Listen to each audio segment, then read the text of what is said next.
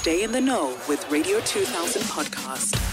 We're unpacking childhood trauma, especially around the festive season when all these wounds surface all of a sudden. And you ask yourself, but why do I do this? It's because the inner child in you wants Ultramel and peaches because she was never given that uh, around the festive season. So here's a letter that we received. Hi, Ndombi.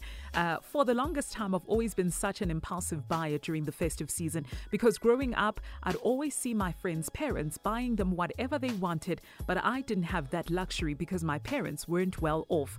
I know this is a childhood trauma that I need to overcome, but I don't know where to start because already I'd, I've spent so much money and we're not even close to the busy days as yet. Whatever I want, I buy. It feels so good to finally be able to buy things for myself.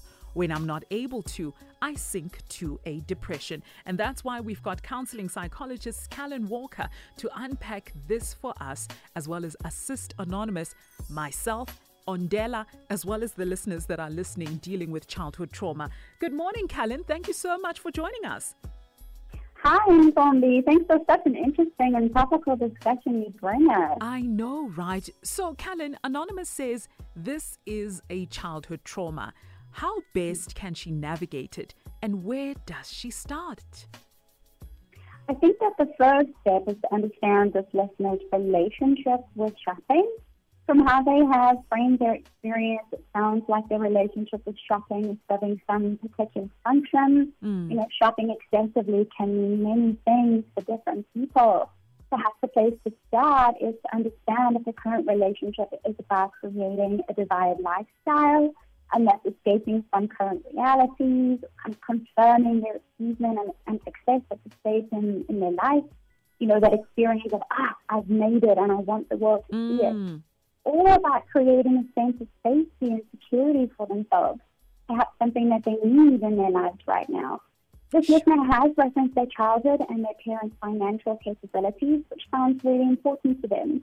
But I would also be curious about their current relationship with shopping to give us a better indication of what function the behavior is serving. Mm. When we hmm. can understand his current relationship dynamics with shopping, we can more accurate. I Calynn, we lost you there, but we, we, we get the gist of what you're saying. My next question is what sort of trauma is associated with anonymous experienced uh, growing experience rather growing up uh, being impulsive buying? That is such a good question, and there are a thousand different answers to that. Ultimately, we as human beings are a culmination of every experience, every relationship, and every impact that we have encountered. Mm typically there is no one size fits all when it comes to what counts as a traumatic experience. You know, it's less about the details of that experience and more about the impact it has on our lives. Yeah. You know, this relationship, that this listener's relationship with shopping is not serving them, and in fact, it sounds like it's creating more problems mm. for their lives. You know, from what they, they describe, it sounds as if the experience of their parents not being able to buy things was highly impactful and that it has possibly left them with some unprocessed emotions, perhaps pain or, or fear of the future, or being not good enough, or a need for security. So these are just hypotheses, though, and if this person were in a session with me, I would also be curious about their past and current relationships. There could be many other elements that at play here, whether or not they feel seen and heard or valued or acknowledged for their current efforts, how safe they currently feel,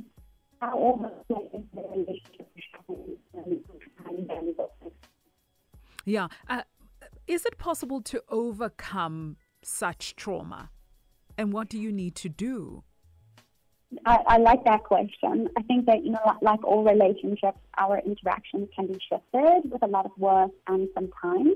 You know, this relationship with shopping is no different. We would start by understanding all the characteristics of the relationship, the function of the relationship and getting clarity on the need that they're fulfilling. Once we have unpacked all of that, we can then move towards altering the relationship with shopping and perhaps even the listener's relationship with their external world. Mm, mm. Anonymous says whenever she's not able to buy things for herself, she sinks into a depression. Is this a cause for concern because she already knows the pattern? Or does this mean she's able to better deal with her emotions, knowing that she can't afford what she wants? Because this is a cycle. Mm. You know, in, in, reference to some of psychology's most famous thinkers, self awareness is always a good first step to creating change in our lives. Even awareness of something we are ashamed of or not so pleased with can be empowering. It is only once we know can we do something about it.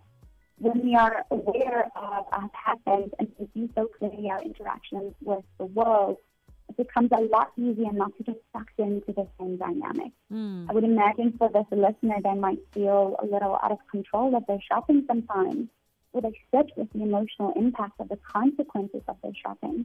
And although uncomfortable, I would like to validate their experience and let them know that this is the first step to changing their relationship with yeah. shopping. Yeah. I commend them for their bravery in bringing this experience to us today. Yeah. Calynn, thank you so much for your time. Thank you so much for your thank wise you. words.